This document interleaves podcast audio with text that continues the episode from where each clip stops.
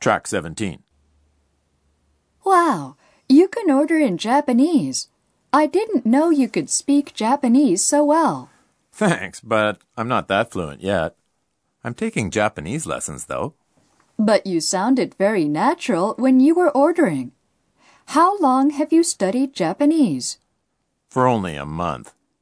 I should say I've just started. Wow, that's great, bearing in mind that you've been studying Japanese for only a month.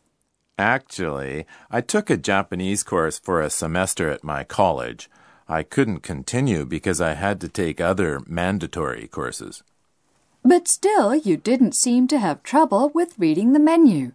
So, you read as well as speak Japanese, don't you?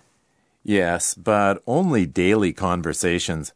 I've been into Japanese manga since college. I used to read only the ones with English translations, but later I decided to try ones written in Japanese. So I decided to teach myself Japanese.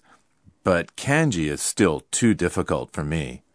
There are simply too many to remember. No wonder your Japanese is good. Shall we speak Japanese from now on then?